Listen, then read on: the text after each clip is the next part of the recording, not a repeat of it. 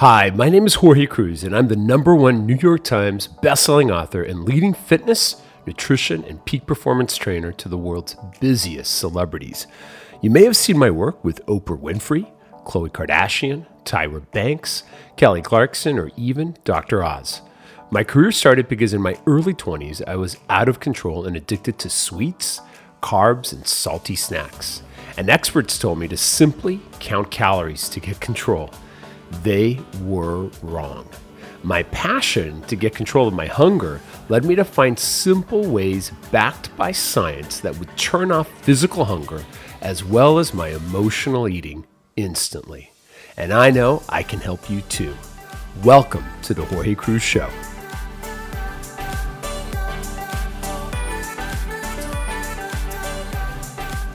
Well, happy Monday. It's October the 26th. This is Jorge Cruise, and welcome to the show. I'm back. Super excited uh, on this Monday to uh, really talk today with a man who needs no introduction. Uh, you've, you've been listening to my podcast. You know how highly I respect this man, Dr. Paul Saladino. We're going to be talking about the best diet to turn off hunger. As you hopefully know, this podcast is really the number one place in the podcast community world to really turn off your hunger and understand that hunger control is a science. And you got to understand it because if you can't control this thing called your appetite, uh, things get out of control. You could be on the best plant based diet, you could be on the best animal based diet, you could be doing intermittent fasting. But if you overeat, even when you're intermittent fasting, you will destroy your diet and you'll destroy all the success you've had out there. And I can tell you, my career started 20 years ago because I was the kid in my 20s that was overeating all the time sugar, carbs, salty snacks, all that kind of stuff, right? And, uh, and luckily, you know, 20 years ago, I started my journey and so if you're with me here today, welcome because you're at the number one podcast for controlling hunger. And I'm excited because today's show is really leading with a diet that's high in fat and high in protein turns off your hunger and allows you to eat less and you know it helps me do what i call omad which if you know about intermittent fasting is it's an acronym that stands for one meal a day and I've been doing that all of 2020, all of COVID 19. And I have to say, uh, not that you want to go to my Instagram at Jorge Cruise, but I've been looking pretty darn good for someone who's 49 you know and i feel like in my 40s now late 40s i've gotten into the best shape of my life because of omad one meal a day but the only way i can do it because you can imagine if you're just eating once a day and literally i eat every 24 hours just during an hour window now it's not even three hours i used to give myself a longer window but you know i do it not and i don't do it for weight loss you know, you would think, oh, you're going to lose protein, you're going to lose all this. Not true. I have a great interview that we've got scheduled with Dr. Jason Fung, another incredible MD. He's in Toronto and he's literally the world's expert on intermittent fasting. And I can tell you, the muscle mass I gained during COVID 19 is about 20 pounds of lean muscle uh, while I was eating one meal a day. So, this idea that if you eat once a day and you do fasting, you're going to be hungry and skinny and lose your muscle and just be skinny fat not true. So I'm super excited to have this conversation with Dr. Paul Saladino on today's show because I think it's going to be super provocative. Now, this is the second interview he and I have done. Uh, I would highly encourage you guys to listen to the first one. It's episode 62 we talked about uh, the new diet that lowers waist circumference. He was the guest. This is back in June during COVID. And so now to have him back here and it's October, I'm so excited because his book is now, The Carnivore Code is the name of the book, is out in paperback and it's been fully revised. So if you heard this interview back, episode 62, you need to get the new paperback because it is amazing. It has been all revised, new charts, new information, new science. And long story short, he's going to give it to us all in the next 90 minutes. It's a long interview, but it is provocative it changed my life during COVID. And, you know, I, I, always give thanks to Mark Sisson for introducing me to Paul because he wrote the introduction, his book. But Dr. Paul is truly uh, a leader when it comes to human nutrition and optimal performance. And he's in his early th- 40s, I should say.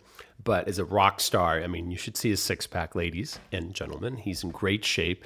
Uh, he's a goal for me, you know, to look a little more like him. And even Mark Sisson, who 67 years young, uh, looks amazing. And I still don't have those abs yet, but I'm working on them. so, uh, so today's show is going to be all that and more. Now, what I love about the show, in case you're new to the show, is not only what we're going to be covering on the show, we have a new format, this physical hunger and, and ways to, to calm it down through nutrition, through biohacks, through electrolytes, through healthy creams and fats, all my all the tricks that I've been using with celebrities for the last 10, 20 years now. We're going to talk about how to turn off that physical hunger. But hear me on this, guys, because what we're going to also talk about on the show throughout the next few weeks and months, especially as we wrap up 2020, is how to deal with the emotional hunger a lot of us feel, which can lead to stress, anxiety, boredom, which triggers us to eat when we're not hungry, truly not physically hungry. And that kind of hunger, this emotional eating, shall we call it, will truly sabotage any single diet you will ever try in your life or have ever tried. Uh, because I'll tell you, we're all human and humans are emotional beings. We just are. And we crave things that give us high feelings of serotonin and dopamine, whether it's drugs or sugar or carbs. You know, these are the drugs that make us feel good. So we're not dumb. I mean, if we're addicted to these things that cause serotonin to go up, it's because they work. The unfortunate thing, they all have side effects, right? And for the sugar and carb lovers out there, which used to be me, you can gain weight so fast. Um, and so, this type of emotional control is something we're going to be talking on the show every week as well, because this need to be, how shall we say, under control of our emotions and our hunger, both uh, emotional and physical hunger, is so important. It's like a balance, and we need them both. And a lot of times when we're stressed out, as so many of us are, even celebrities that I work with are stressed out. Everyone is. We want to relax, we want to escape at night. So if we're not over drinking or using some drug of some sort that maybe doctors prescribe, which again make us feel better, we're eating sugar or carbs or salty carbs or salty uh, snack foods, and they all lead to weight gain. So we got to have a control system on that. So I'm super excited to be talking about that. We're going to be talking to people like Deepak Chopra, really leaders in the field of mind body medicine. So I'm excited for the next few weeks. We got some great guests coming on the show to, to balance it out, so to say. But on today's show, it's all about really the carnivore code. And I'm going to encourage you to just have an open mind. Believe me, this is the diet I've been using, and it's a diet that turns off hunger, in my opinion, better than any diet out there. You can still have your carbs. He'll talk about that as well because he has a whole chart in his book that talks about which carbs to go after, the healthier ones that are less toxic. So I think after today's show, you're going to have a good feeling for how to create a diet that makes you feel full and that's my goal is to help you feel satisfied, if anything at all. So hope that makes good sense, guys. I can't wait to get started here. Now, before we do, I give a shout out to our sponsors, which really create the, the opportunity for us to do the show every single day. Uh, and I'm really grateful to the three following companies. Number one, Primal Kitchen. They're our sponsor now for quite some time. And Primal Kitchen is created by Mark Sisson, my, my nutrition mentor, the man I mentioned.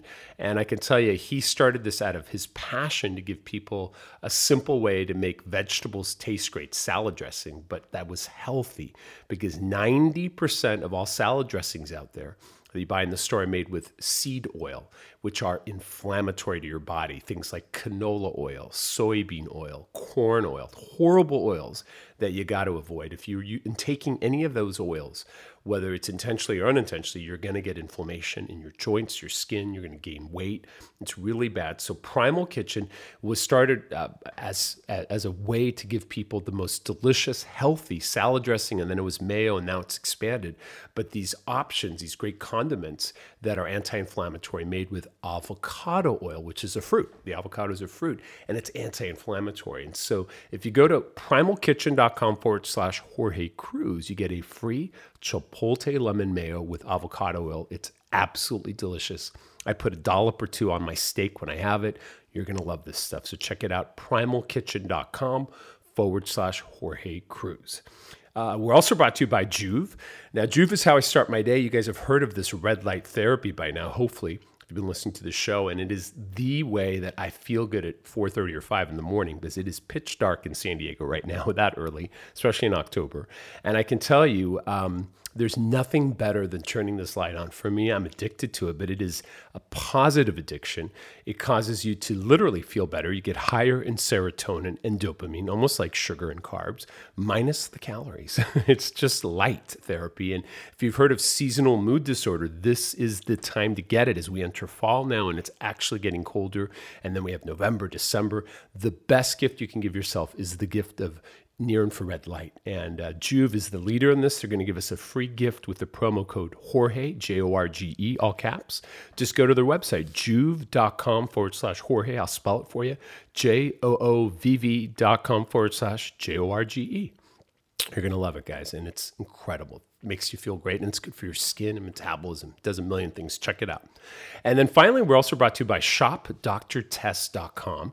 Now, what the heck is shopdrtess.com? Well, Dr. Tess is a personal dear friend of mine. She's also one of my dermatologist experts that I use on speed dial when I have a celebrity that has an issue, whether it's uh, the need for a wrinkle to be removed, or they need something with collagen, or they need uh, more supple hair. This woman has dedicated her life to making us beautiful. I met her, gosh, 10 years, more than 10 years ago with Sharon Osbourne when I was in LA filming The Talk. Uh, this really great show out uh, in Los Angeles, and we met on set, and we've been friends ever since. She keeps my skin looking gorgeous because of collagen, and I love that. And this is a collagen pill now that I take. I don't even do shakes anymore because you know I eat in an hour window or so, so I don't have that much time, and I also don't want to overeat. And so I take these little capsules. It's called Lively Healthy Skin healthy skin. Literally, it's rich in collagen, but it has antioxidants and it just makes my skin, hair, joints, nails beautiful. And she is giving all our listeners 50% off. Um, if you use this coupon code at checkout, Dr. Tess. So D R T E S S is the coupon code. Uh, and you can get her lively, healthy skin. Uh, it's H E L H, I'm sorry, H E A L T H I. I love how she spells it with an I, not a Y. Healthy Skin. Great product, 50% off. Just go to her website, shop Dr. Tess with two S's. So it's S H O P D R T E S S dot com. And the coupon code at checkout is Dr. Tess, one word all together for 50% off exclusive to our listeners. All right. And tell her that Jorge sent you. All right, with that all said and done, I think we've got the green light, literally, to start the show. We're ready to rock and roll. And remember, Dr. Paul Saladino is truly um, leading this revolution, I think, more than anyone else out there when it comes to head to toe nutrition, uh, meaning that you are going to be intrigued not just by an animal based diet, but he's also going to talk about why things like collagen, right, which comes from bone marrow, but also other animal organ meat can help us improve our immune system, can help us improve our longevity, can help us feel better than ever. And I've been doing this with liver, collagen, all sorts of stuff. I don't want to get into it because it'll spoil the show, but listen to this show like your life depends on it because I think it's going to give you not just the control you've been wanting with your hunger, but it's going to make keeping your longevity and best self super simple. It's really a simple diet. It's going back to ancestral health. It's the way our ancestors ate. Let's get started right now. Dr. Saladino, welcome back to the show, buddy. It's so good to be on. Thanks for having me. Of course, good to see you again. And uh, thank you so much for your work because, you know, out of all the people that Mark talks about, and he talks to a lot of people out there, you know, he's now in a, in a stage of his life where, um, I think he knows what he's talking about, right? At 67, you figure it out. He's been doing Wise. it for 20 years. And he, I have never even asked the story, but did you reach out to him or did he reach out to you? Because he endorsed, let me show everyone the cover of your incredible book. By the way, tell everyone that it just came out again because you did a revision to it, correct? The Carnivore Code. Um, yep. And Mark Sisson wrote the foreword to the book. I connected with Mark through Brad Kearns, and this is the, the second edition through Houghton Mifflin. Uh, broad circulation now came out in August.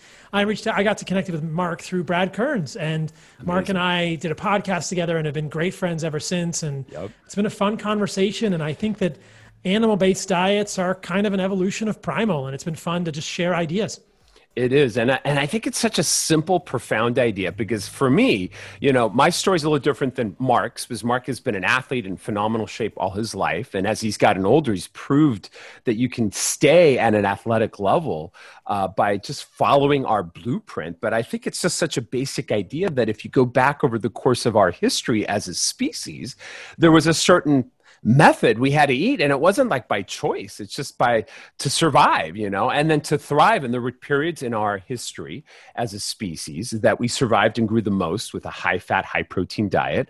And when you look at all this i mean the evidence is just it makes it almost like a no-brainer. It may blow the mind right? And i think when mark how, how what were his thoughts when you shared the original version? I would say draft one of the carnivore code when he was considering writing the introduction because he doesn't write forewords to books that often and he says the best things about your plan. And really i know that for him you you you you you popped you know something you said. Do you remember what it was for him that got him to make that aha moment?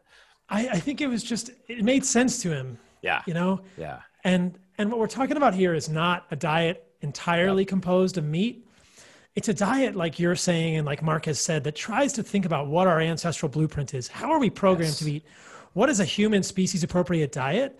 And the book goes into a lot of ideas. The first of which is that red meat and organs, eating nose to tail, is part of our ancestral blueprint. These are the foods, like you said, Jorge, mm-hmm. that have really made us who we are. They have unique nutrients, they're good for us, and they're a part of our history. They, they really shaped the formation of our human body and brain. Now, we've been told they're bad for us over the last 70 years, and you and I are going to debunk some of those myths on this show. Yep, but yep. the red meat and organs are the centerpiece of the human diet. And the second part of the equation is that plants don't want to get eaten. They're not entirely benign. They're not entirely. Now, this is the friendly. part I love because I was just listening to Joe Rogan. You know, he just jumped to Spotify. He had Miley Cyrus on there. I don't know if you've seen his new show with Miley, and she was a big vegan, and now she's an ex-vegan, saying that her mind was. She literally was losing her mind and told Joe Rogan, which I know you know, he loves eating uh, red meat, and uh, and I feel like a lot of people think plants are these benign, wonderful ways to to not kill the animals. And Miley, you know, as much as she's grown up quite a bit, she did it originally not to kill animals, which I get. I mean, these poor creatures, oh, we don't want to kill them, we don't want to eat them, but she's like, screw it, you know, if I have to eat fish and fish oil, I'm gonna kill the fish to to be healthy but she was literally going crazy. She told this to joe rogan. And i feel like plants aren't benign. So we're going to talk about that too right dr paul about how certain plants are toxic. The majority i think you shared last time what are they like 98% 99% of most plants are toxic? Well, we can think about it in terms of the parts of plants, but a, a, lot of plants are highly defended. Plants don't want to get eaten. Mm. They don't want us to eat their seeds and leaves and stems or roots they're not so they're not so bothered if we eat the fruit sometimes, but mm-hmm. the fruit is kind of seasonal. But yeah. yeah. the problem is that animal foods, as we said, are the real nutrient sources. If you eliminate animal foods, mm-hmm. you will become nutrient deficient. And if you eat mostly plant foods, you're just going to accumulate lots of these toxins. Now, what's interesting about Miley is her ex-husband um, I'm friends with Liam Hemsworth. Uh, yeah. Well, Liam Hemsworth went vegan, I think, because of Miley. And what did he get? He got a massive kidney stone, horrible problems. Also, no longer vegan. Um, you know, so he's another success story in terms of ex-vegans that have, you know, gone to more yeah. animal-based diets and and are doing much better with the nutrients in animal foods. But yeah, we should not be misled into thinking that plants are benign. I mean, they look beautiful in your house. they are pretty. yeah, but that just like an animal runs away yeah. from you and doesn't want to get eaten, that plant doesn't want to get eaten. And because the plant can't run away from you, mm-hmm. it has developed so many defense chemicals that we can't see. Plants usually don't have visible fangs. Yeah, sometimes no, no, they no. have spikes. Yeah. But but most of the time their spikes are hidden, their teeth are hidden, but the teeth yeah. are in there. Yeah. Don't be, you know, don't be misled. Plants have teeth too, and they will bite us back.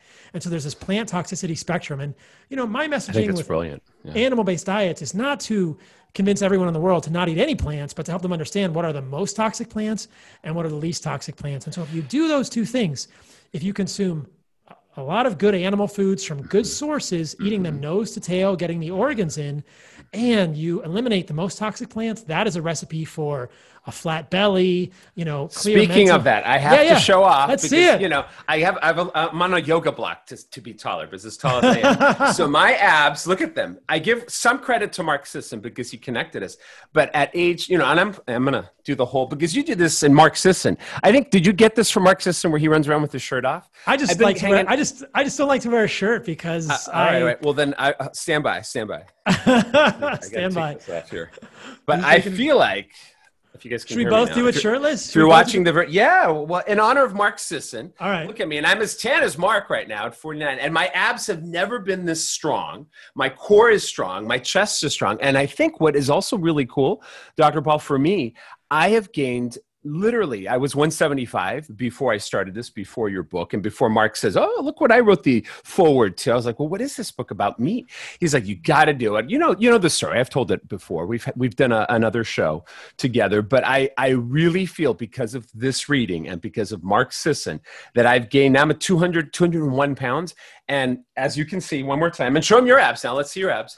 You've got pretty good abs come on let's not be shy. We got the latin guy we got the white boy here and mark sisson wherever he is he's very envious. Look at those abs. This is the ab show guys yes Not you bad. look great so tell us have you now what's your weight how tall are you and what's your weight real quick now that I'm i'm 5'10", 175 pounds. Okay, all right. Now, were you ever more plant based, and were you not as healthy? Were you more like a Miley, a little cuckoo, or were you always plant based, or were you ever meat based and never into the plants? Or was there a time where this body didn't quite look as good? Your body, that is.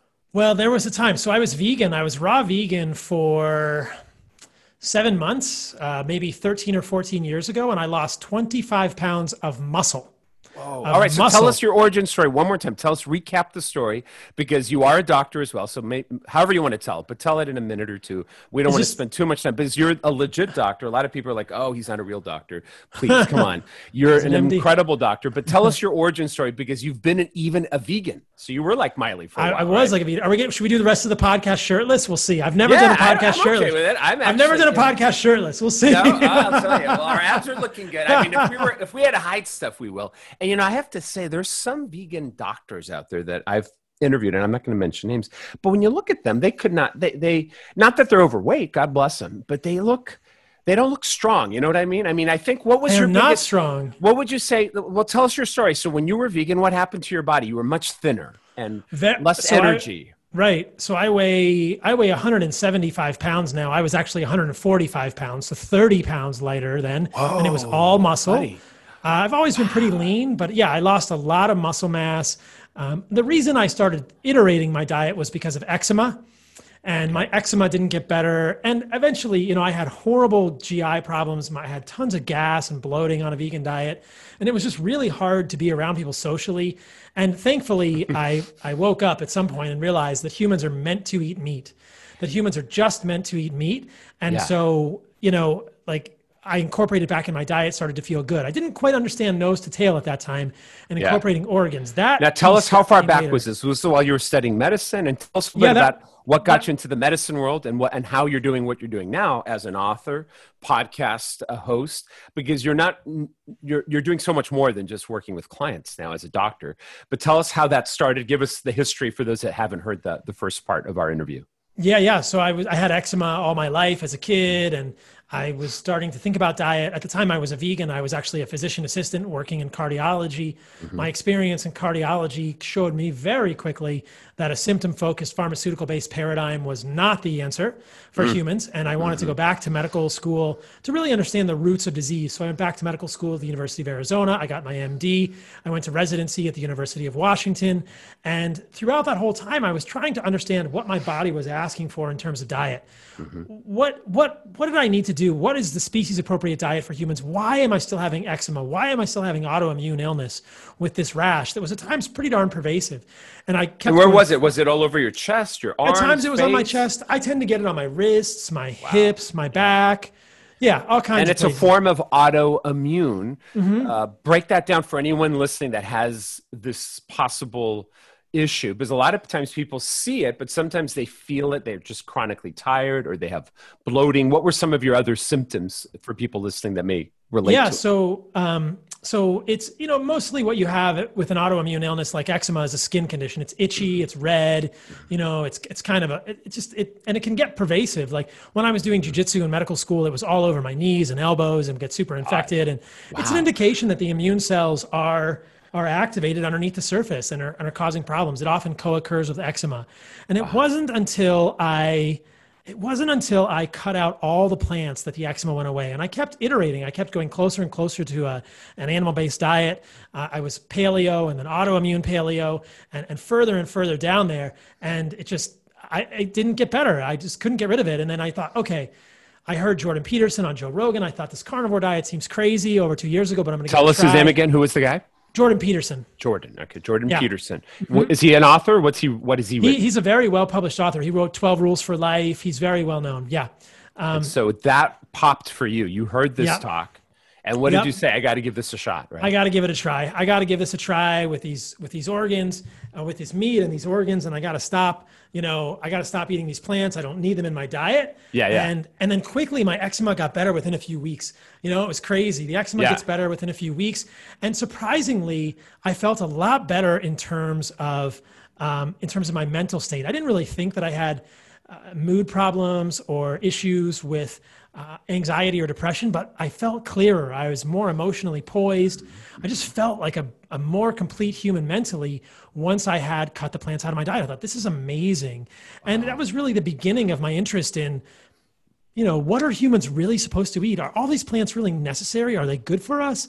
I don't think they're so necessary or indispensable. And of course, as you know, in 2020 and even in 2019 or 2018 when all this was happening, there's so much mainstream messaging around um, around what humans are supposed to eat. And very little of it says that red meat is good for us.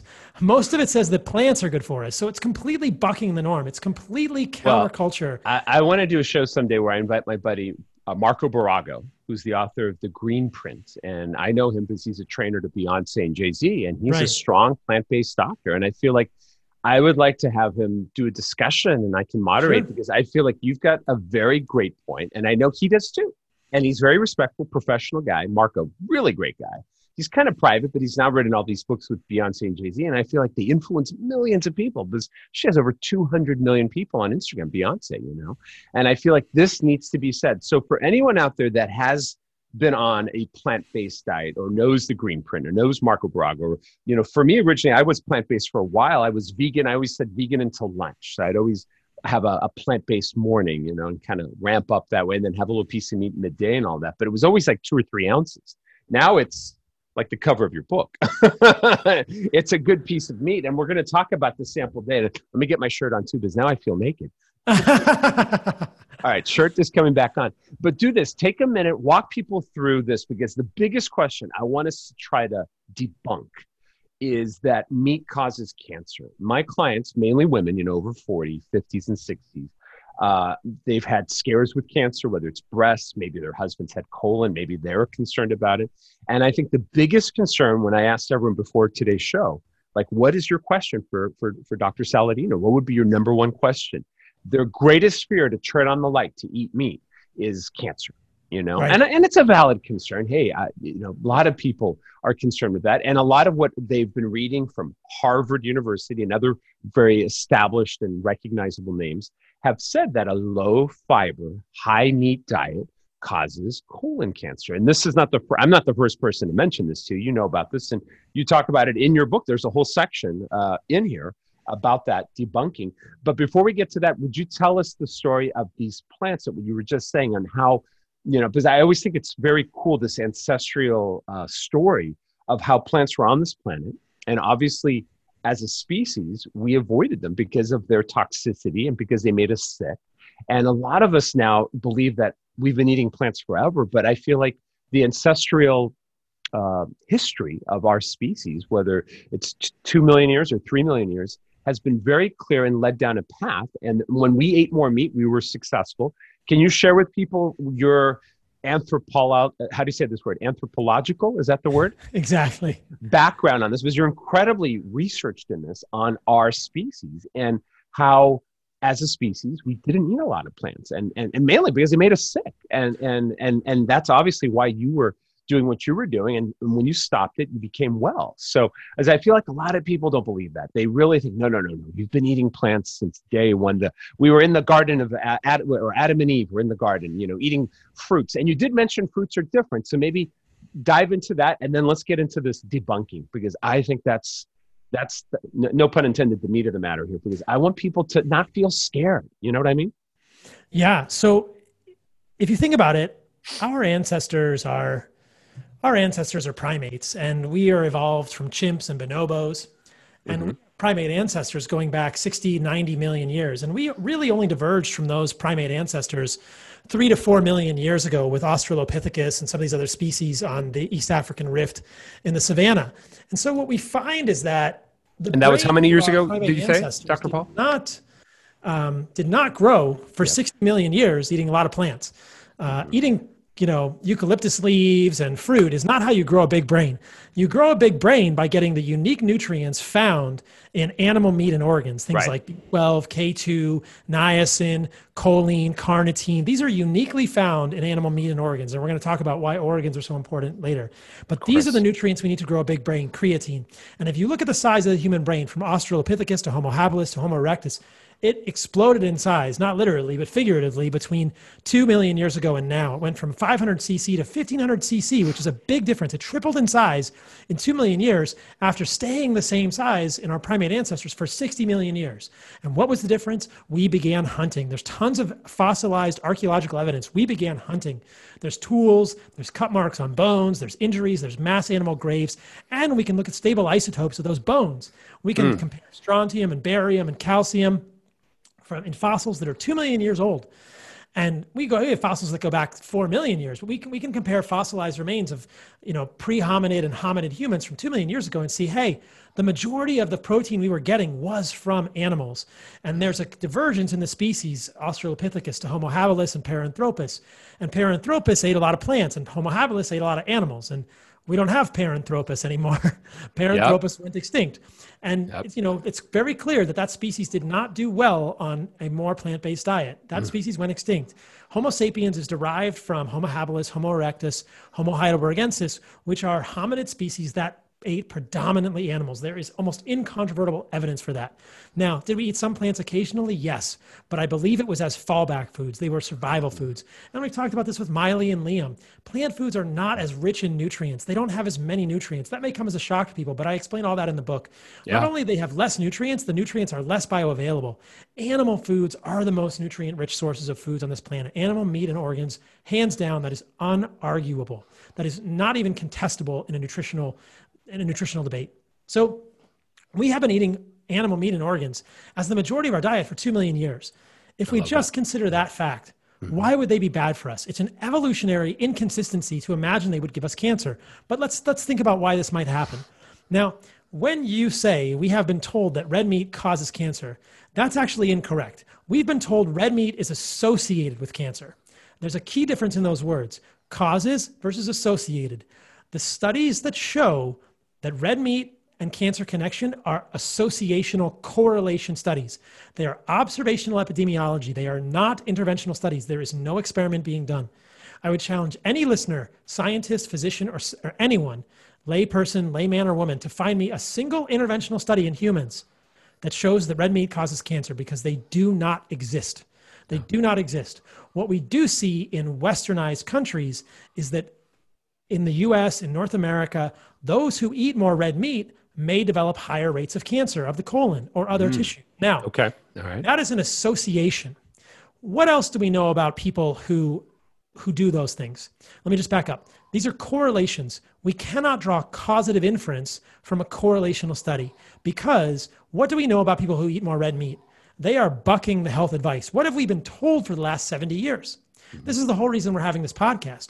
Well, you and I have been told since we were children red meat is bad for you, vegetables are good for you. So, who eats red meat? It's the person who goes to McDonald's and gets a Big Mac with special sauce, french fries, and a Coca Cola. Observational studies cannot differentiate a soda, french fries cooked in vegetable oil, sugars, you know, vegetable oil in the special sauce, or bread. You can't blame meat for what all the other processed foods did.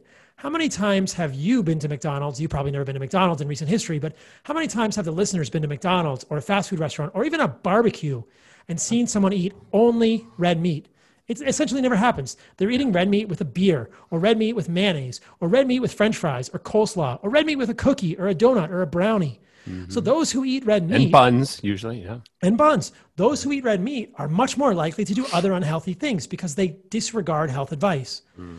They're also much more like less likely. They're much more likely to do dangerous things like ride motorcycles, smoke cigarettes, be obese, have other comorbidities, and they're much less likely to exercise or be in the sun. The flip side is also true. Who listens to health advice? Who are the vegetarians? They're the people who get colonoscopies and mammograms and are playing tennis on Sunday with their friends. They're out in the sun and they're doing healthy behaviors. Now, epidemiology similarly cannot differentiate between the, the vegetables they're eating and those other healthy behaviors.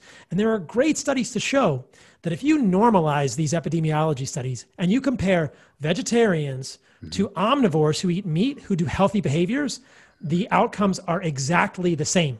Exactly the same. It's the healthy behaviors that are showing protective effect. Most likely. These epidemiology studies cannot tell us causality with regard to meat. And another thing I want to mention is that if you look at epidemiology studies in Asia, these are multiple epidemiology studies in countries like Thailand or China, Japan, mm-hmm. other Southeast Asian localities, over 200,000 people the men who eat the most red meat have the lowest rates of heart disease. Wow. The women who eat the most red meat have the lowest rates of breast cancer. Why is this? Is red meat good for Asians but bad for Caucasians? No. It's the narrative. What's the narrative in Asia? Have they been told red meat is bad for them? No. Red meat is associated with affluence. So the people who eat vegetarian in the US are the same people who eat red meat in Asia mm-hmm. and mm-hmm. vice versa, right? So the people mm-hmm. who don't eat red meat in Asia are the people who are poor. They can't afford it, which means they're going to smoke more, drink more, exercise less, do less healthy behaviors. So the groups are reversed. And that's called like a crossover effect. It's very fascinating. Yeah. But it starts to shed light on how limiting epidemiology is. And you really need to generate a hypothesis, a guess, and then test it with interventions. When those interventions are done, red meat does not cause problems in the human gut. It does not cause breast cancer or colon cancer. In fact, red meat and animal organs, liver, heart, things like this, yep. provide unique nutrients that we need to fight cancer. And being nutrient deficient is going to predispose us to problems more. There are specific things found in animal meat, like stearic acid, is a saturated fat. Mm-hmm. And we mm-hmm. hear saturated fat and think that's bad. But I can show you studies that show that stearic acid fights breast cancer. And in our last podcast, we talked about linoleic acid. That's yep. a seed oil. That's in a lot of plant foods. That one seems to worsen breast cancer. So here we have plants worsening breast cancer and an animal fat, stearic acid, an 18 carbon saturated fat that actually protects against breast cancer. So the, the roles are completely reversed. And again, I will challenge anyone to find a single study that shows on an interventional, not observational, yeah that red meat is harmful to humans in any way, shape, or form, whether it's cancer, inflammation, whatever. I don't know if we talked about the study on the first podcast, but there's an interventional study that's been done where they replaced carbohydrates in the diet with eight ounces of lean red meat. Tell us. Interventional study. So this is following people for eight to 10 weeks. At the end of the study, those people who ate eight ounces more, half a pound more of red meat, a significant amount, lower markers of inflammation, lower markers of oxidative stress, lower markers of DNA damage. The prevailing hypothesis is that DNA damage precedes cancer in many cases. So, interventional studies with red meat show that it's helpful. Now, I don't want to I want to bring something up just observationally because this is yeah. current knowledge. You may know that Chadwick Boseman recently died. Uh, yes. This is the guy Black Panther. Yeah, no, I was going to ask you about that because so many people right now, I think this is such a timely topic. You know, he died of colon cancer. He was vegetarian. He so tell us. All right, get into it. So t- say the name one more time for everyone out there. Marvel Comics. You know the Black Panther. Black Panther. I believe his name is Chadwick Boseman. That's correct. Four yeah. year struggle with with colon cancer. He was a vegetarian, and it's not to say that vegetarians vegetarian diets cause colon cancer, but it's saying a vegetarian diet isn't going to protect you against colon cancer. Right? He got colon cancer. He didn't even eat meat. You know. Wow. So it's a totally different story. Now, again, we're looking at associations in an N of one, but it's a real st- strong uh, story because people know of Chadwick Boseman. Yeah. Now, what you bring up with Beyonce and Jay Z is interesting. Yeah. Plant based diets can be calorie deficient, but they're also micronutrient deficient. So, if women are looking to lose weight, You can you can lose weight on a plant-based diet, but you're not going to feel good long term. The key to losing weight and feeling good and keeping muscle and staying healthy is getting the right types of animal foods, which give you the nutrients. Animal foods won't cause you to gain weight. Processed foods, seed oils cause you to gain weight. We can talk about that. But I think the reason that plant based diets are popular with women is because it, it enables women to feel like they're eating a lot of food with very few calories. And that's not what you want. You want food that is nutrient rich, and meat is not incredibly nutrient dense. But if you eat food with lots of ca- with lots of bulk, without nutrients, you are going to be nutrient deficient. You hmm. don't just want to fill your stomach. I will ask this to anyone eating a plant based diet. I've heard this over and over. Are you ever fully satiated? Are you ever not hungry? Most people say no. Yep. Right? Starving yourself is not the way to lose weight. Well, that's why they're snacking every couple hours. because they're not, and you might lose weight. When I was a vegan, I lost 30 pounds. I lost 30 pounds of muscle. You can get really skinny. You can get wayfishly skinny and lose muscle on a vegan diet, but that is not what you want. And ladies out there listening, muscle is sexy. You want to be muscular. Yes. You don't need to look like a bodybuilding male, but if you want to have strong bones and you want to be metabolically healthy and carry children around and play with your kids and live a long, healthy life, you need to be strong. You don't need to be Arnold Schwarzenegger. We don't want you to look like guys with big, broad shoulders. You don't need to look like Jorge or I with, you know, with like these these arms. But you need muscles, and if, if you know, like, it's not sexy. It's not healthy for a woman to have no muscles, to be completely No, skinny. we- that gives you shape vegan- and it gives you strength for the bones and, and as you said to be functional and i think the greatest concern for women is that they're going to become somehow like more manly and that's just not true i mean that's such a such a myth i love the point that uh, chadwick was a vegan that i did not know I think he was vegetarian. vegetarian. What would you say your theory is? And this is just a stab in the dark based on someone who obviously passed from colon cancer. How can a, and now this is to flip it. Now we're going the opposite of the Harvard uh, studies and all this that meat causes colon cancer. How could plant based nutrition actually, I don't want to say prevent it, but could uh, cause colon cancer to be heightened? Or do you have a theory on that maybe? Dr. Paul, what are your thoughts on plants and colon cancer? The very thing people think is the solution to not getting colon cancer can actually cause it to become more uh, prevalent. What, what are your thoughts on plants and cancer? Yeah. yeah, if you are nutrient deficient, Mm-hmm. if you are micronutrient deficient, that that can impair the immune system. The immune Mm-hmm. system is what we use to to monitor cancers, and so like your body needs nutrients. Nutrients are found in meat and organs, and so I'm looking online. I see actually some information that Chadwick Boseman may have been a vegan. Um, he was. Can you pull it up on your screen? Do you mind? yeah, yeah, yeah. So, um, oh, you have to enable screen sharing for me. Next to the screen share icon, Yeah, There's a little- Let me see. Stand by, that says in order Do this. Yeah, because I love this. This is great. And this is under screen, under window? under screen Sorry, share. Screen share. All right. See screen Yes, share. the- I see enable it, yeah. sharing. Multiple. Done. How's that? Okay, so I'll show you guys. All right. So stand by, guys. If you're watching the video version of this, tell them what we're about to see. So here's a quote from the Hollywood Reporter Mm-hmm. saying that Chadwick Boseman is vegetarian in his usual style. You know, um, that saying he was vegetarian. There's another one here. Um, Chadwick Boseman described himself as mostly vegan, January 18th, 2019. Yep. yep. Fitness regimen and vegan lifestyle had given him maybe the handsomest years of his life. Wow. It's just kind of eerie and sad, right? Um, Yeah. This is on Vegans of LA is the website. Wow. Yeah. Let's not upset Um, them. Chadwick Boseman drops ton of weight, worries his fans. Well, that's Whoa. because that's on vegan Yeah. diet, you know, yeah. like yeah. Um, so like I don't know if he went vegan because he got the cancer diagnosis, but this is not this is not the answer, you guys. So, walk us through this idea because I'm just thinking out loud, common sense corner here, you know, like I'm thinking primal, the whole ancestral thing. Plants have fiber. Hopefully, he's eating ones that aren't toxic. You would think that that fiber in the colon would keep it healthy, give it a little massage, clean out the poop. Doesn't and work all like that. So, tell us what Doesn't is work like how that. does it tell us how it works because when you eat these plants that have fiber, because meat doesn't have fiber, just to clarify, not how- plant fiber. Yeah, the plant fiber. How does that work? And then, does meat have a different type of fiber? Explain the difference, please. Take it away. Yeah, so people think fiber prevents prevents cancer, and that's not even a question. You know, you can look mm. up New England Journal of Medicine, 1999. There were two landmark studies in the New England Journal of Medicine, both interventional. I think they were four years, and there was a mm-hmm. third study published in 2000 that was eight years. And in these studies, they had two groups of people, and these are interventional studies following people, and they had increased cancer from increased, excuse me, uh, fiber from fruits and vegetables, and mm. then another group that had increased fiber as a fiber supplement. And at the end, at the end of these trials, they looked for recurrence of colonic adenocarcinoma, which are precancerous lesions of the colon, visualized via colonoscopy.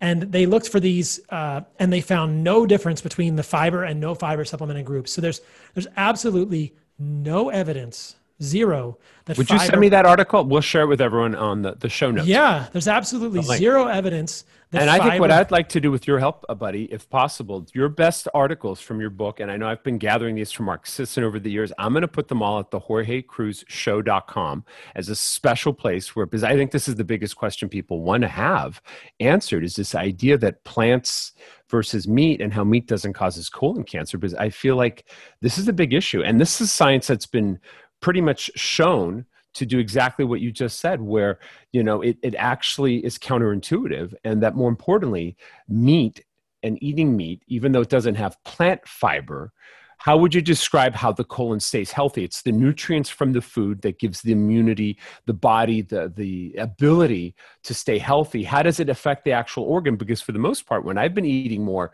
plant-based uh, i was always in the bathroom i mean literally i used to do chia seed uh, smoothies all oh, the time yeah. i was pooping night and day and now with a, a meat-based diet I, it's very different. I go once a day, and it's much more, how shall we say, modest. You know, yeah, not, it's not this big mess. So this is the thing. Yes, fiber will give you bigger poops, but bigger poops are not the not the, what you want. You mm. want easy to pass poops, right? So there I poop every day. I have for two years. I am not constipated. I have zero zero fiber in my diet. You do not need fiber to poop. In fact, most people do much better with zero fiber. I want to screen share these. I'll send Please. them to you. Beautiful. New England, yes. New England Journal of Medicine, January 21st, 1999. Dietary yes. fiber and the risk of colorectal cancer and adenoma in women.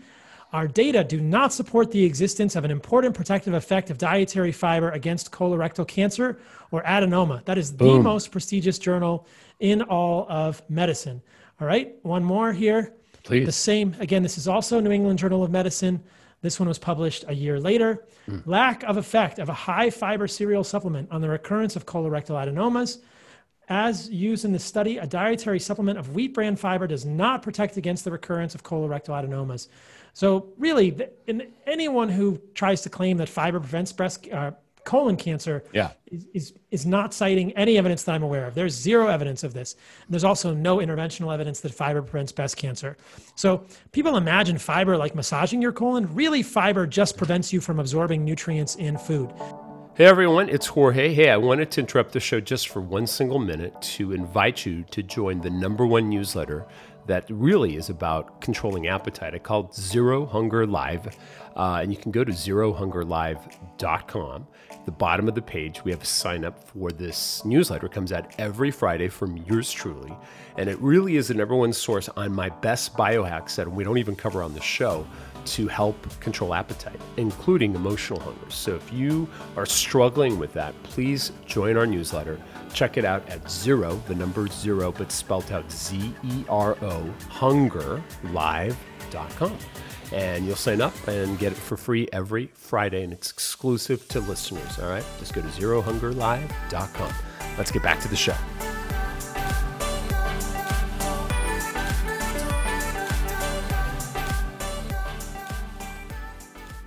You don't need fiber to poop. Fiber is not something that humans need. Now, if you don't have trouble eating plant fiber, then great. But there's some really fascinating studies that show that the removal of fiber significantly improves constipation in a lot of people. And Wait, say that so, again. So the removal of fiber.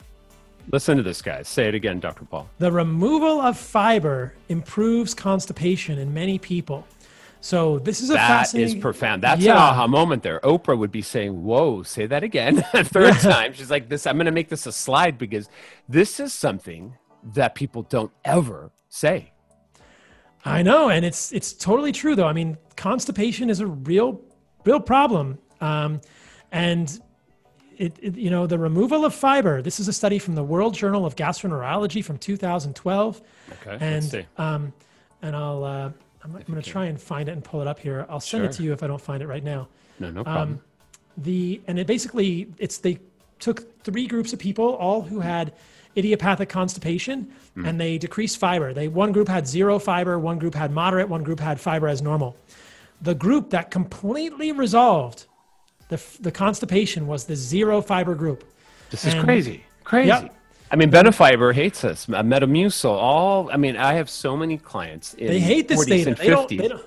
They don't want this. Yeah, no, they're obviously this is there's there's a there's a business in fiber, high fiber diets. I mean, you even hear about high fiber paleo diets or high fiber keto diets. And I feel like fiber, what you said to break it down to its simplest form, is just a tool that basically does not allow nutrients to be absorbed into the body. And it's just a leftover residual matter of survival mode of eating plants. But if you're going to thrive, the meat literally when you absorb that and you eat that how much of it are we pooping out not much right because i don't Not see much. a lot You- come out when i when i eat meat I You, mean, you absorb out? most of it. Yeah. Here's the study stopping or reducing dietary fiber intake reduces constipation and its associated symptoms. World Journal of Gastroenterology. I was doing all that by memory, you guys. Uh, Idiopathic constipation, its associated symptoms can be effectively reduced by stopping or even lowering the intake of dietary fiber. You'll see here that if you read the abstract, um, you know, for no fiber group, reduced fiber and high fiber groups respectively, symptoms of bloating were present in 0%. There was no no bloating in the zero fiber group. No bloating. screenshot that everyone please Right? No no bloating. And so uh, again, I'll send it to Jorge. Please, He yeah, can, we'll he put it- can uh, he can put it in the show notes, but you know, th- we could do a whole podcast on fiber. I'm happy to go as deep into this as you'd like, but right. you know, people get worried about fiber for the microbiome, fiber for pooping. It's just it's a fallacy. It's a fairy tale.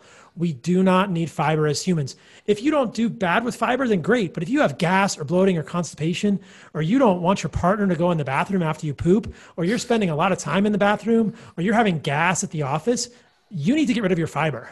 You need to mm-hmm. cut down your fiber. You need to think about that because you should not have that. When I was a vegan, I shared an office with two other physician assistants, and I feel bad for them to this day with the amount of farts that I, you know, it was just so bad. and they were not just loud but how did they smell right They smelled horrible. I, I, Yeah. I, I'm, they're not going to be loud. I, I'm, I'm embarrassed to like fart, right? But they it could be elegant but still you knew it They happened smell, right? the My room car- was like whoa yeah, my car smelled. It's no like farts are no good.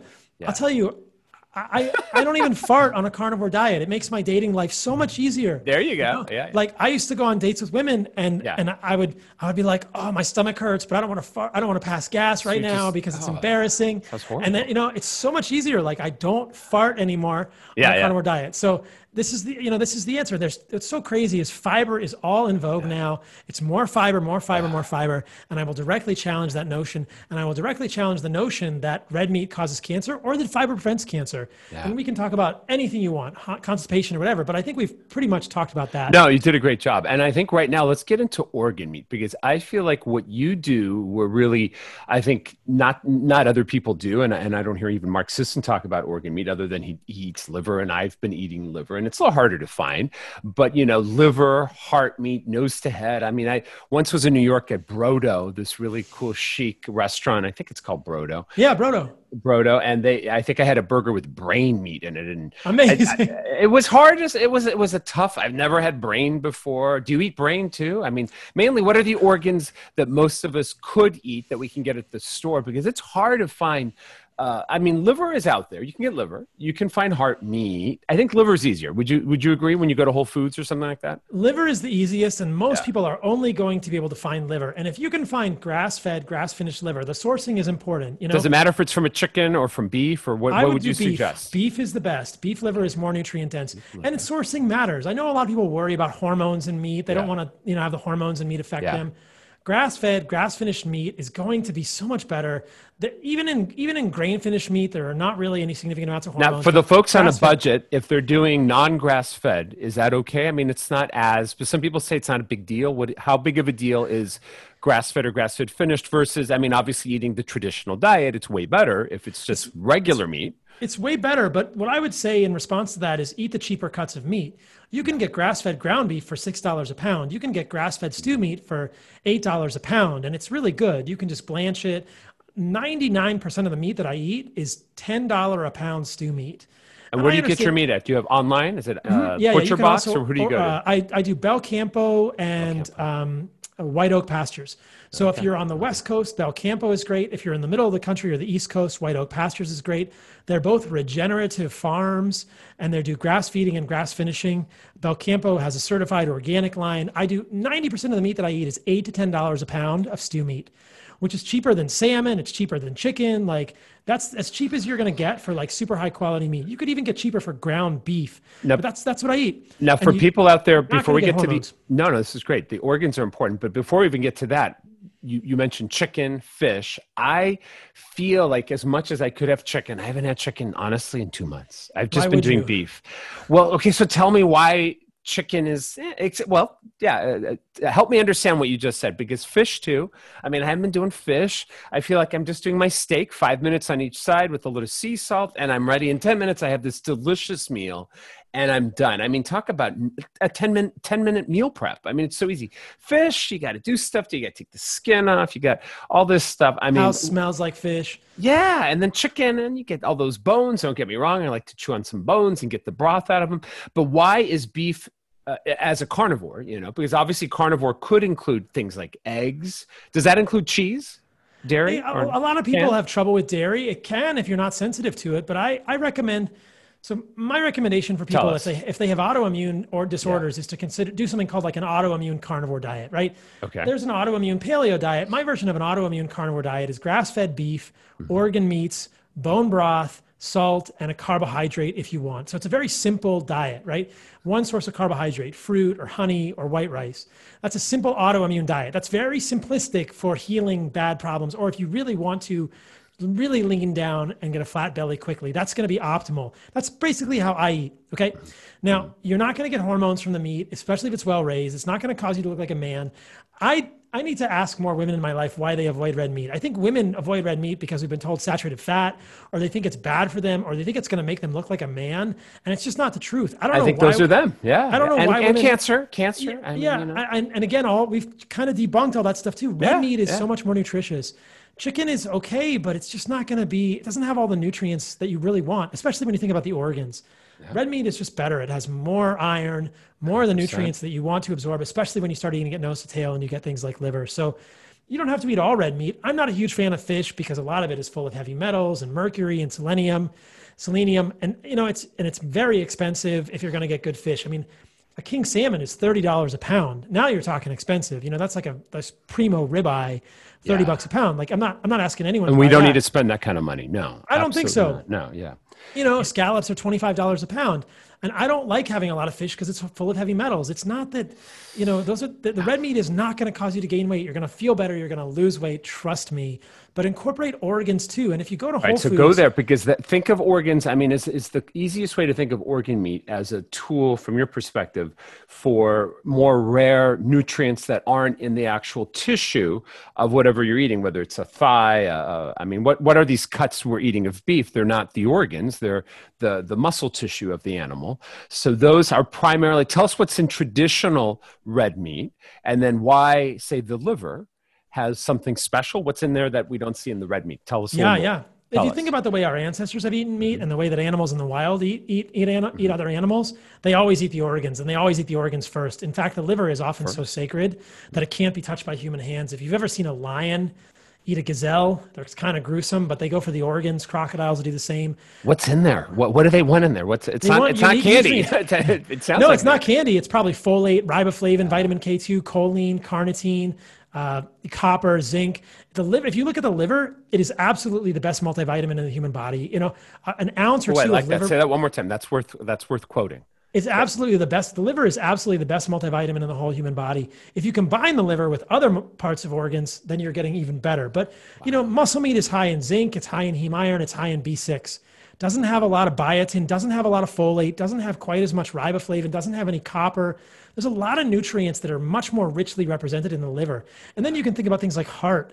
And heart is going to be really hard to find at your butcher, but these online sources can do it, or you can Yeah. get a desiccated organ supplement, which we can talk about. Yep. And but you know, if you find heart, that's great. But beyond the heart, most people have never eaten a pancreas or a spleen or a thymus or a brain. You're not saying we need to get into those organs, or yes, I, you know, I mean, a little I think variety.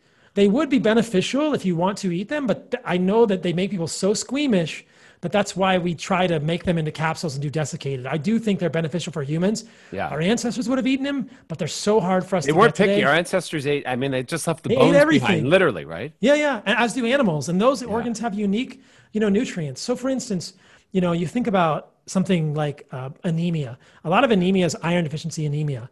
Red meat is good, liver is good, but spleen is the real superhero. There is so much heme, iron, and spleen.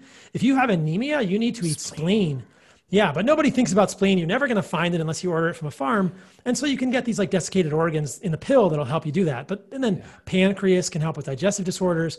Obviously, brain is super nutritious, but how many people are going to eat brain? And it was Lots a little hard to eat. It was very um, hard. It was. It wasn't seasoned enough, or or what softened. What's that called when you when you make the meat more like uh, tenderized. Yeah, tenderized. But but you know, I ate it. I ate it, and it was it was expensive. It was like a hundred and twenty dollar meal. I was like, oh, Oh my gosh, no, and, and I got to, to a chance to talk to the to the chef and all that, and it was really powerful. But for people out there that aren't squeamish about liver, because my mom, bless her heart, uh, she's passed twenty years ago, but she used to make liver once a week. Tell us what you would suggest, because obviously we're eating meat every day. We're ho- hopefully eating like the cover of your book, but then how often could we have a little liver? Uh, a couple times a week, and how much would you prescribe if you were to prescribe liver? So I let's would- talk about these other forms too. Yeah. I would recommend four to four to twelve ounces a, a week of liver. So you could eat liver every other day, every day. I eat liver every day. I eat a, Mm. I eat a couple of ounces of liver every day, but you could eat, eat liver a few times a week. Would be a huge improvement. And this I is eat- beef liver, you're saying, or what happens if you find chicken? Because all I find is chicken at Whole Foods. It's not as good. I mean, you, you really have to cook the heck out of chicken liver. Um, chicken liver is much more likely to have contaminants just because Oh. chickens have salmonella and campylobacter. Beef liver is cleaner, in my opinion, um, better. How do you So- how do you prepare it? Is it different than meat? Just not that it's a cooking class, but what five minutes on each side, high temp, beef You- tallow, or what do you? How do you do it? Salt? How do you make it So- palatable? You, if you want to eat liver and you want to cook it, you just pan sear it on both sides and leave it pink in the middle. Okay. pink Most of the time when I eat liver, I just eat it raw. I'll do like a liver shooter. Wait, wait, wait, wait. You said what? You eat I'll eat it raw. I'll eat liver raw. Yeah, people don't want to do this, but the other Is way is that not get- unsafe, or is that another pretty, myth? pretty safe, pretty darn safe because it's usually been frozen. Yeah, I've eaten a lot of raw liver. Do you put lemon on it, or what do you do? Uh, I to just do a shooter. Yeah.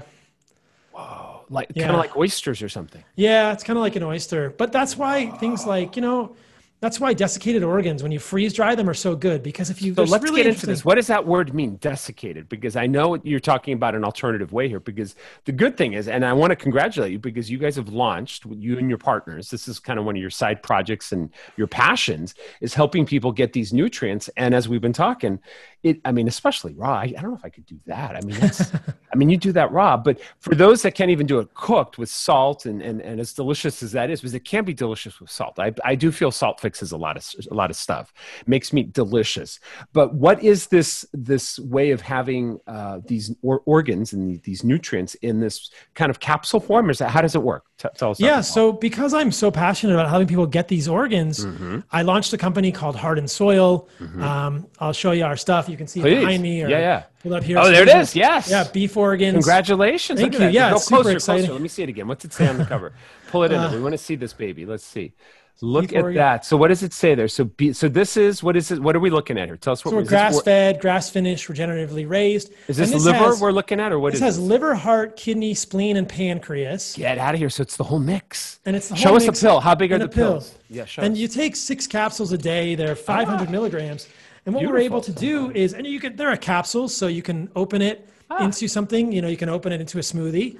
Um, But this is these are like the organs. They're freeze dried. So Oh, yeah.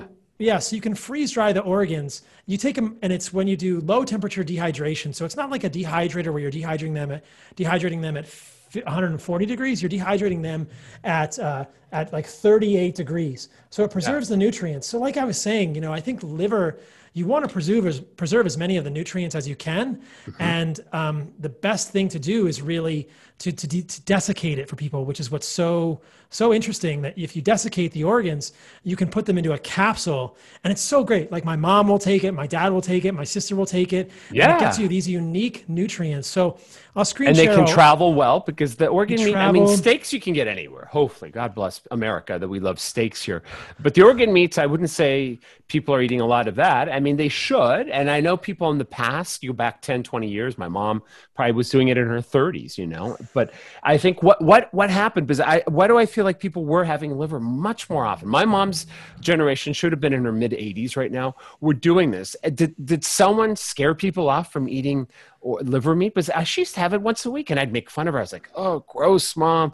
But what what happened? Do you have any theories on that? Because I, I feel think like no one lost- does it anymore. We lost it culturally. You know, most mm. people who are from Hispanic or Asian families or, Yep. you know, they, they, they, they're, those cultures have eaten the organs and they've appreciated. I mean, yeah, we don't waste. Yeah. you don't waste and it's very nutritious and, but it's just become gross. We've just become more and more refined in our taste. And, and, you know, it was funny because I recently was in Montana doing a podcast with a hunter up there.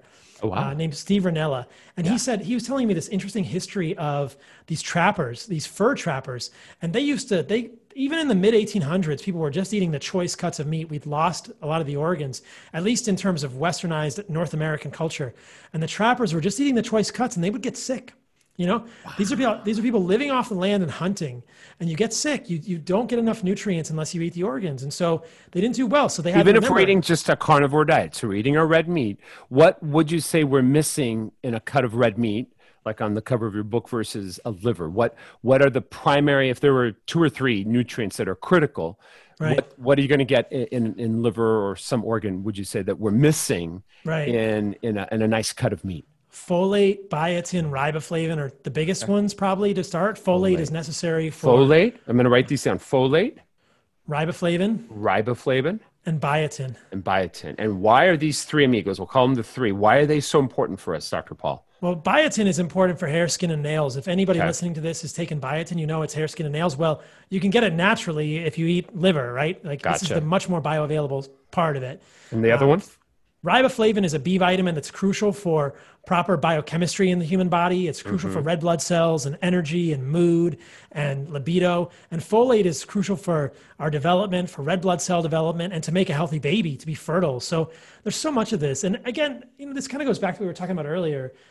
If you want to be fertile and have libido and have healthy hormones, you need the nutrients and the precursors found in animal foods and animal mm-hmm. organs. And they're just not mm-hmm. found in plant foods. And if you talk to people who eat plant based diets, most of the time they're going to say hey i just I, my libido went away. I have so many vegan friends. I've interviewed vegans on my podcast fundamental health and you know they, they said uh, you know i would i thought i was asexual. I just didn't want to have sex which is that's a vital sign libido is a vital you know what sign. I'm hoping? You'll invite me on one of these days to your show because I want to bring on with me one of my clients. I want to surprise you because she has been listening to our interviews. Her name is Sandy. Take a look at Sandy. If I can zoom in on her, she has now lost 91 pounds working with me. She's Amazing. 56, I think.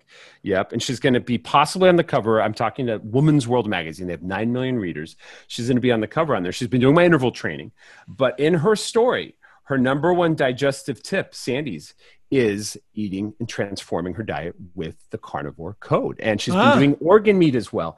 And she's a phenomenal client of mine. And she is your biggest fan. She really adores you. she thinks you're very handsome, of course. You have great body, all this stuff. But she really does say that she was, as a woman, as most women are, w- were very concerned about eating meat.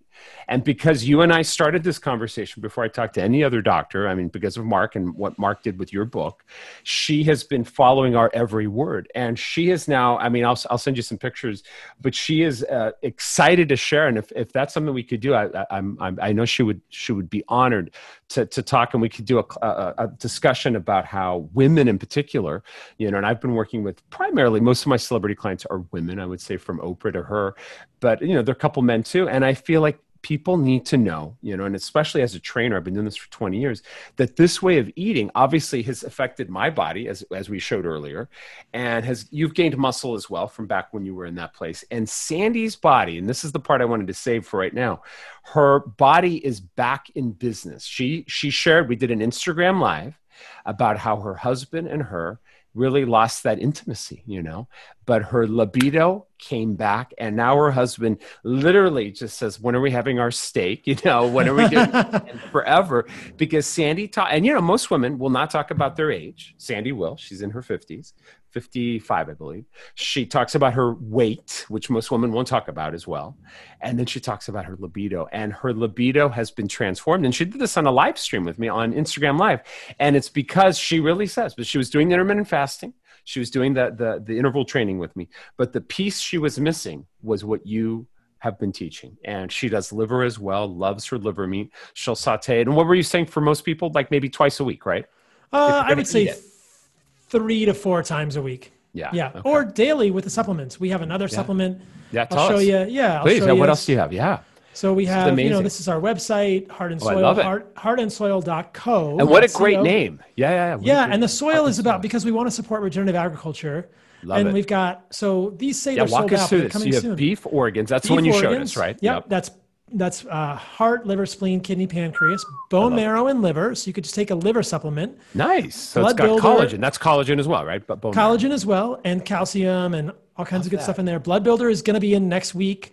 Um, we've got What's that one for, or what? How does it? What's in that one? What part So of the blood builder is spleen, liver, and um, and it actually has blood in it, so it's going to be a really good one for iron deficiency anemia. Nice. And then we have this one, gut and digestion, and we have fire starter, and we've got all kinds of cool ones. And what's in those two? Really briefly, with the fire starter. What's that? one? Firestarter is tallow. So we talked about this on the last interview. beef This tallow, is this is yeah. stearic acid.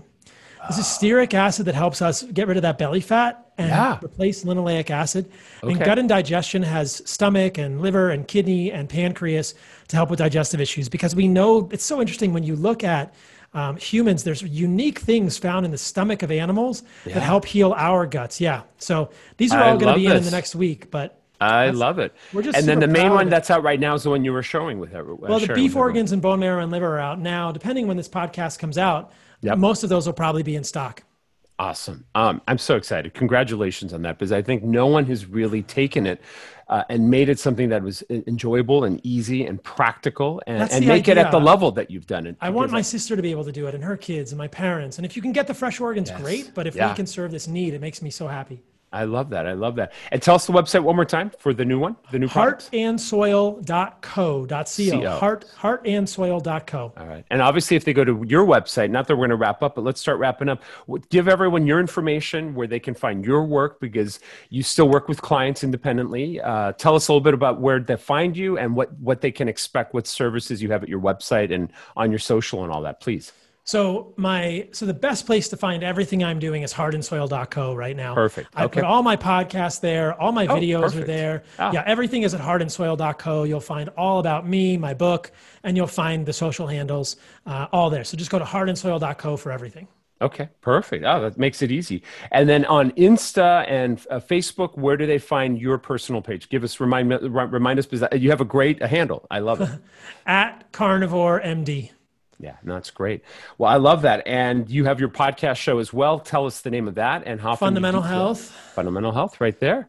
So, and hopefully we can do a story about to. women and health whenever whenever you have time, because I know your show is busy. How many shows do you guys do a week? Uh, would you say? Uh, one I do one a week. Um, Sometimes I'll do a bonus episode. Usually just one a week, but maybe more in the future. I got so much else going on now. Oh, you're a busy day. Well, w- uh, end with this. Tell us your average day. I think this is the perfect way to end it from start to finish because you work out, you're eating healthy, you get enough sleep, I believe. End on that because I think everyone likes to have a, a template. Give us your template briefly in a minute or two, and then we'll wrap up. Yeah, so I just want to say that my template is not the way it has to be. So No, sure, in, sure, In the book, in the carnivore code, which you can find at heartandsoil.co, the the idea is I, I have an expanded spectrum of plants. It's not all just animal meat and organs. It's not meat and liver every day for everybody. Mostly, what I eat personally is is meat and organs, and um, you know I'll do a little bit of honey from time to time and bone broth.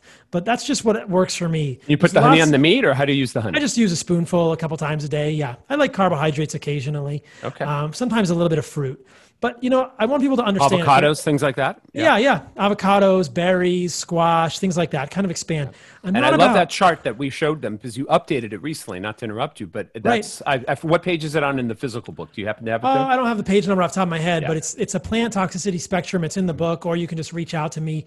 People can always email me, Dr. Paul, Dr. Paul at heartandsoilsupplements.com. Perfect. And and you'll get and I'll answer your questions. But yeah, I'm I'm more about animal-based diets, helping people focus on animal meat and organs, and then understanding which plants are toxic than having people get rid of all the plants in their diet.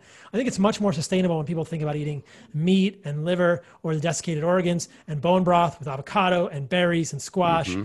and maybe olives. It's just like that's so much bigger palette and it's doable for people. But it'll, if you read the book or you listen to the first interview, it'll make sense. Like what you really want to avoid, and this is counterculture, are things like mm-hmm. leafy greens, nuts, mm-hmm. seeds, grains, and legumes. Those And are kale. that- Kale. And kale. Kale doesn't love you back. Kale doesn't love you back. Don't don't eat the kale. I think it's just so empowering that you really have taken so much of what pop culture has done. And I'm not going to say it's all Beyonce, but people like Beyonce have been talking about the plants. And so was Miley Cyrus not that long ago. And I think everyone has these good intentions, and we all do. I think I think that is something I, I firmly believe that we're all trying to improve our health, and whether we're plant based or meat based or somewhere in the middle. I love that you you give people the option to, to be there, you know, and to and to incorporate the right plants and to give people the information and the science. And thank you for sharing all those studies because I feel like the science can set people free sometimes. You know, it really gives them it's the hope.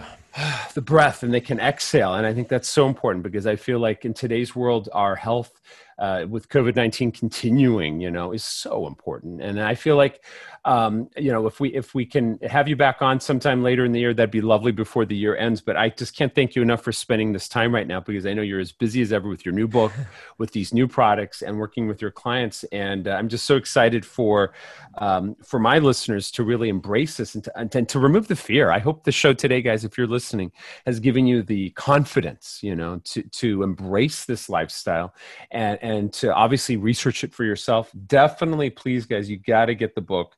It's I, I I bought it as the new download because the new download has replaced the other one, uh, right, Dr. Paul? And um, and I love it. I love this new edition because I think it really. Let me pull it up here so everyone can see the cover. Really has taken it to a new level, and you updated it with charts and all sorts of great data as well. Correct? And an it's not index, just a yeah. replay of the original book. Yeah, Well, it's it's a new cover, broader distribution Hmm. index. Yeah. yeah. No, it's wonderful. And then obviously the new the the, uh, the new products as well. And just to end on this, the website one last time, and then we're good to go. heartandsoil.co.co. I love so it's my heart. Yeah. My heart, my heart is getting you guys good nutrition, and the soil is so important that we take care of that by farming properly with regenerative agriculture. I love that, buddy. Well, thank you so much for all your time, and you know, best wishes to the rest of 2020. Here, we're we're halfway Right. through, uh, halfway through it, more than halfway through it. But I can't wait to another discussion, and hopefully, we'll we'll bring Mark Sisson into the fold. I know he's traveling right now, but I, I know I owe him a big thank you. So if he's listening, thank you, Mark, for always being this connector of incredible minds, and thank you for all your hard work, Dr. Paul. I Thanks think what me you're on, doing man. is brilliant. Ah, I'm my so pleasure. excited that you're thriving. I can't wait to hear more about your story and your clients, and I hope Ah, I hope let's this do it. conversation will be helpful to your audience. Oh no, absolutely, you're the best. All right, peace and purpose, everyone. Take good care. Thanks, Dr. Paul. We'll talk soon. Hey, it's Jorge. If you have one more minute, I wanted to address something that I think is super important. And that is if you need help with anything from the show, uh, if you need help about losing belly fat, if you want help about intermittent fasting, if you want help about exercise, interval training, anything at all, uh, I want you to join my Fit family on text. It's a brand new service I've just launched. And uh, if you really do need help, I want you to text me right now. It really is that simple. You'll be part of my texting family. I have uh, a group of people that I work with via text, and it's all for free. So I'd love you to join. All you have to do is text my uh, Malibu number. It's a 424 area code number. So I'm going to give it to you right now. Jot this down. Or while you're listening, text me right now. I mean it. 424 228 9548. And you'll join my fit family. Let me give it to you one more time. It's area code 424 228 9548. Now, it's going to work only in the US, so I have to say that if you're listening to our show outside of the US, sorry, no international texting yet at least. And uh, but 80% of you in the US should be able to text me. I know if you have T-Mobile, you have to put on premium service or something like that. Uh, but this is free, and I'm going to be giving away a lot of my time on this texting service. A lot of free things like our belly fat cure course will be announced on here. So if you've done my survey, this is how you'll get access to it. Uh, I'll be doing special live stream events only for people in my texting community and I'll be announcing my next 19 day challenge on there as well. So really utilize this, and uh, and you'll get first glances from our show as well. So it'll be a great chance for us to connect, and I may even call you and FaceTime you. So it'll be kind of a fun thing. Again, the number, text me, literally do it right now. Area code 424 228 9548. And I look forward to having you join my fit family. Take good care and God bless. Peace and purpose.